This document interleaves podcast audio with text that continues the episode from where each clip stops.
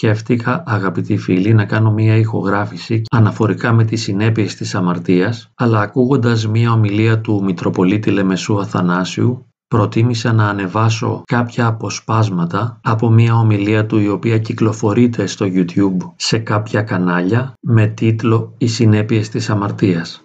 Την επεξεργάστηκα λοιπόν λίγο και σας προτρέπω να προσέξετε ιδιαίτερα την πρώτη διήγηση η οποία αφορά στην πτώση ενός πολύ καλού μοναχού και ιερέα από το Άγιο Όρος διότι άλλωστε αυτή η πρώτη αφήγηση έγινε η αφορμή ώστε αντί να ανεβάσω μια δική μου ηχογραφημένη τοποθέτηση αναφορικά με την αμαρτία να ανεβάσω τα αποσπάσματα αυτά από την ομιλία του Μητροπολίτη Λεμεσού Αθανάσιου.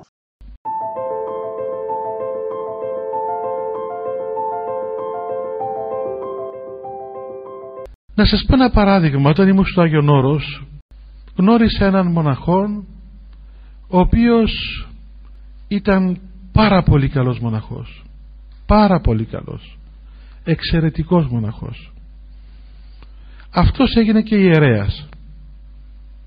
Και εγώ τον έβλεπα και τον γνώριζα όχι εξωτερικά όπως τον έβλεπαν όλοι οι υπόλοιποι αλλά ήξερα τη ζωή του μέχρι λεπτομέρεια διότι το παιδί αυτό εξομολογεί το κοντά μου. Ήμουν πνευματικός τότε και εξομολογεί το κοντά μου. Ήξερα δηλαδή την πνευματική του κατάσταση.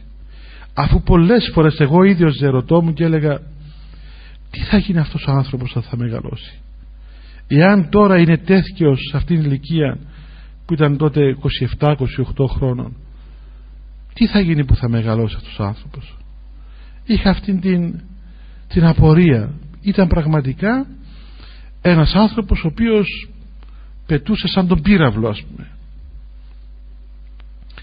Σε ηλικία 30 χρόνων εχειροτονήθηκε και ιερέας.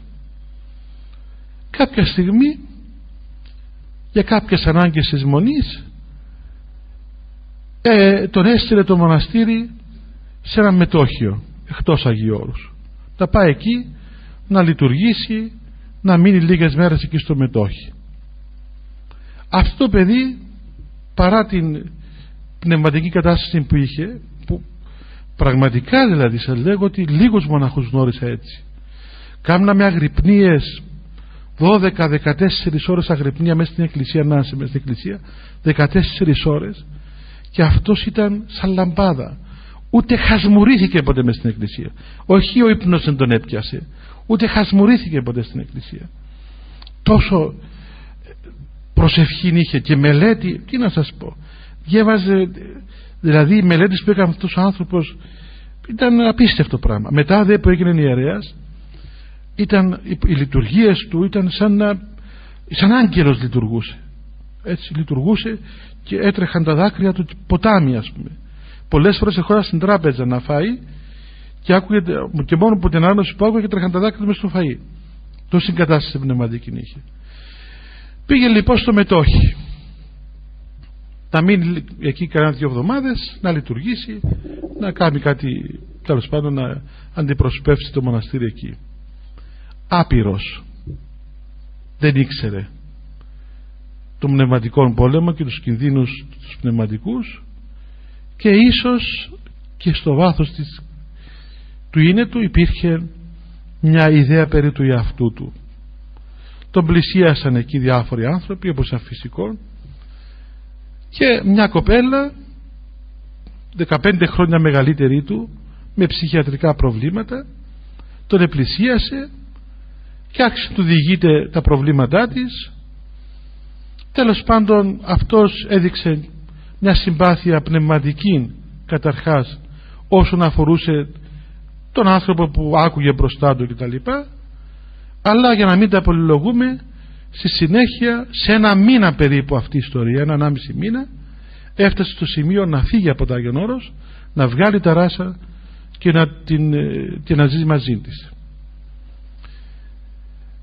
Τότε εγώ με έστειλε από το μοναστήρι να πάω να το συναντήσω. Να του δω τι κάνει να δούμε τι έγινε. Πήγα τον, να το συναντήσω δεν δεχόταν να μας συναντήσει του έγραψε ένα γράμμα και του έδωσα στον πατέρα του να το δώσει. Τέλος πάντων του έλεγαμε στο γράμμα μα θυμήθου ας πούμε που ευρίσκεσαι τι έκαμνες θυμήσου εκείνη την κατάσταση που είχες και στις προσευχές σου, τις λειτουργίες σου που ήσουν και που κατάντησες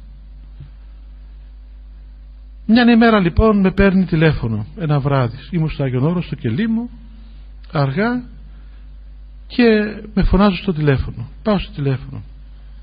Ποιος είναι; Μου λένε είναι ο Τάδε που ήταν εδώ παλιά και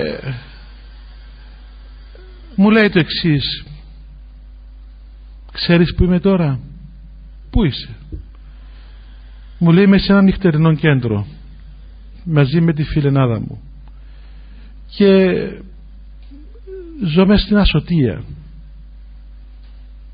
και δεν μπορώ να καταλάβω τον εαυτό μου. Πως εγώ έφτασα εδώ. Δεν μπορώ να, ούτε να σκεφτώ να ξαναπάω εκκλησία. Ούτε θέλω να ξαναπάω εκκλησία. Αυτός ο άνθρωπος αν του έλεγες μια μέρα ξέρεις σήμερα δεν θα λειτουργήσεις αντιδρούσε κατέβαζε τα μούτρα του.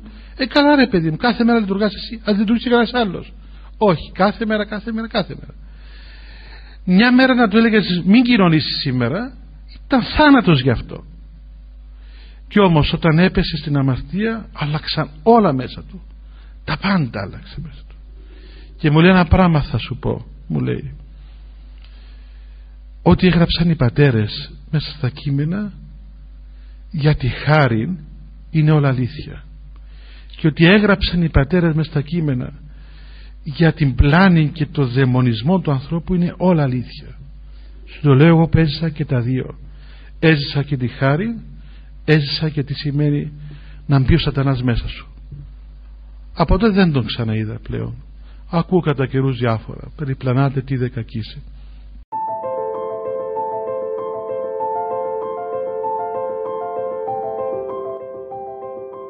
αυτό το είπα γιατί και τα γεροντικά της, της Εκκλησίας τα πατερικά κείμενα γεμάτα από τέτοιες περιπτώσεις. Και γιατί να πάμε στα πατερικά κείμενα; Πιάσουμε το γραφή εδώ ο Πέτρος ο Πέτρος ο κορυφαίος των Αποστόλων ηλικιωμένος όχι να πεις 15 χρονών παιδί πιο μεγάλος από όλους.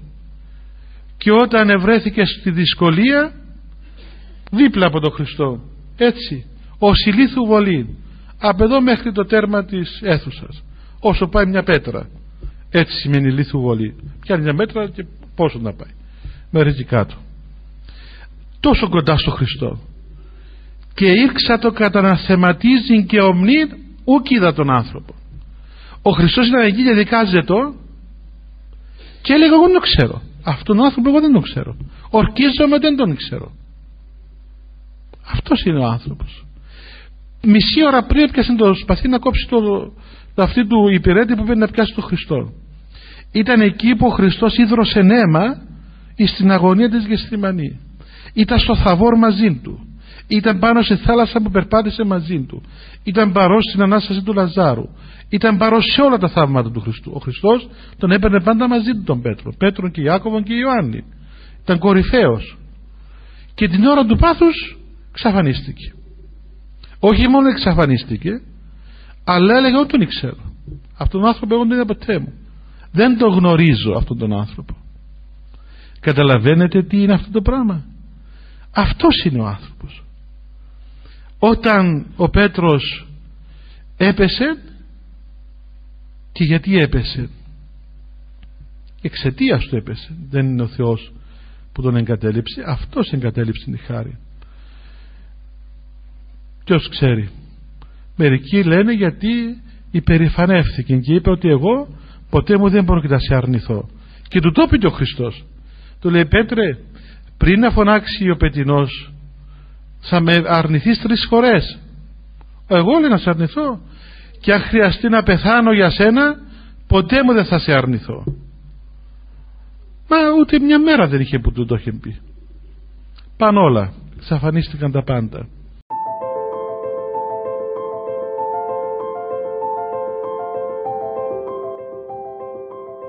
δεν ξέρω εάν σας έχω πει αυτό στην ιστορία που λένε ότι είναι αληθινή που λένε για και της μόδας το Ρονταβίτσι με το μυστικό δείπνο. Ναι που λένε ότι όταν ε, έψαχνε να κάνει το Χριστό εγύρευε στην πόλη το πιο όμορφο νέο τον πιο αγνό νέο τον πιο ωραίο νέο να τον έχει σαν πρότυπο να τον ζωγραφίσει ο Χριστό και πράγματι βρήκε έναν αγνό παιδί που έλαμπε το πρόσωπο του από αγνότητα και καθαρότητα τον έβαλε εκεί και τον ζωγράφιζε στη θέση του Χριστού. Έτσι έκαναν οι δυτικοί ζωγράφοι. Ε, μετά από χρόνια πολλά που προχώρησε ο πίνακας έψαχνε να κάνει και τον Ιούδα. Και να πάω να βρω κανέναν βλοσιρό, κανέναν κακό, κανέναν μαύρο όχι στο εξωτερικά εσωτερικά αλλά που αντανακλάται και εξωτερικά έψαχνε πάλι, πάλι βρήκε έναν μέσα στα καταγόγια από εδώ από εκεί που τον βρήκε. Και όταν πήγε εκείνος εκεί να κάτσει άρχισε να κλαίει διότι ήταν το ίδιο πρόσωπο. Αυτός που ήταν το πρότυπο για να ζωγραφιστεί ο Χριστός μετά δια της ζωής του έγινε το πρότυπο που έγινε και ο Ιούδας. Λένε λοιπόν ότι ήταν το ίδιο πρόσωπο απλώς σε άλλη φάση της ζωής του. Αλλά αυτό το βλέπουμε κάθε μέρα το βλέπουμε αυτό το πράγμα. Πόσες φορές είδαμε τα δύο αυτά άκρα ανθρώπους νεκρούς της παραπτώμασης να ζωοποιούνται και να γίνονται σαν άγγελοι πραγματικά σαν άγγελοι. Και να βλέπεις αγγέλους που γίνονται σαν δαίμονες και χειρότεροι από δαίμονες. Και τα δύο αυτά λοιπόν τα βλέπει κανείς καθημερινά μπροστά του. Γι' αυτό πρέπει να είμαστε πάρα πάρα πολύ προσεκτικοί και να φοβούμαστε. Όχι ψυχολογικό φόβο αλλά φόβων ε, υγιή φόβων με τα φόβο και τρόμο την εαυτό σωτηρία κατεργάζεστε λέγει ο Απόστολος Παύλος. Αδερφοί λέγει κατεργάζεστε τη σωτηρία σας με τα φόβο και τρόμο μην παίζετε με αυτά τα πράγματα. Μην γίζετε πάνω στα ηλεκτροφόρα καλώδια.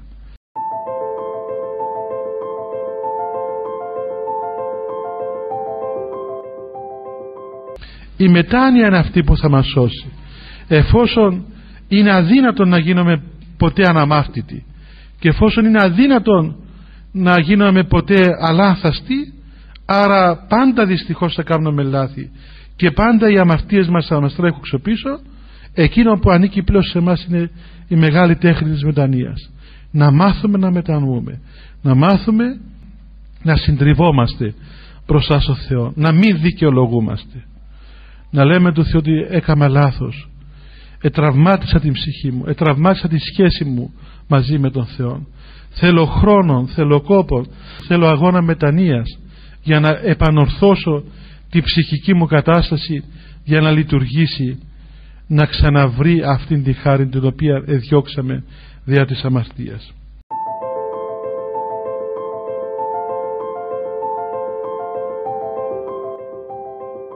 Εδώ Απόστολοι κόρη μου έπεσαν, Απόστολοι και αρχιερίστηκαμε που και αυτοί οι άνθρωποι. Απόστολοι έπεσαν. Εάν είσαστε τον πρώτο καιρό του Χριστού και ο ένας εγινόταν προδότης και ο άλλος αρνητής, τι θα κάναμε; Ο πρώτος που πήγε στην κόλαση ήταν ο Απόστολος. Πήγε πριν πούλους. Ο μαθητής του Χριστού έπιε πρώτος στην κόλαση. Πριν από όλους αυτός πήγε. Αυτός ήταν μέρα νύχτα με τον Χριστό. Και ο πρώτος που πήγε στον παράδεισο ήταν ληστής. Και λέμε εμείς διαρχιερείς και αρχιερείς άνθρωποι είναι να προσεύχεστε και για τους αρχιερείς μας και για την εκκλησία μας. Όταν προσευχόμαστε τους βοηθούμε και τους αρχιερείς μας. Γιατί κοιτάξτε και οι αρχιερείς άνθρωποι είναι και πολεμούνται πολύ περισσότερο από ό,τι πολεμούνται οι άλλοι άνθρωποι. Γι' αυτό εμείς να φρουρούμε τους επισκόπους μας με την προσευχή μας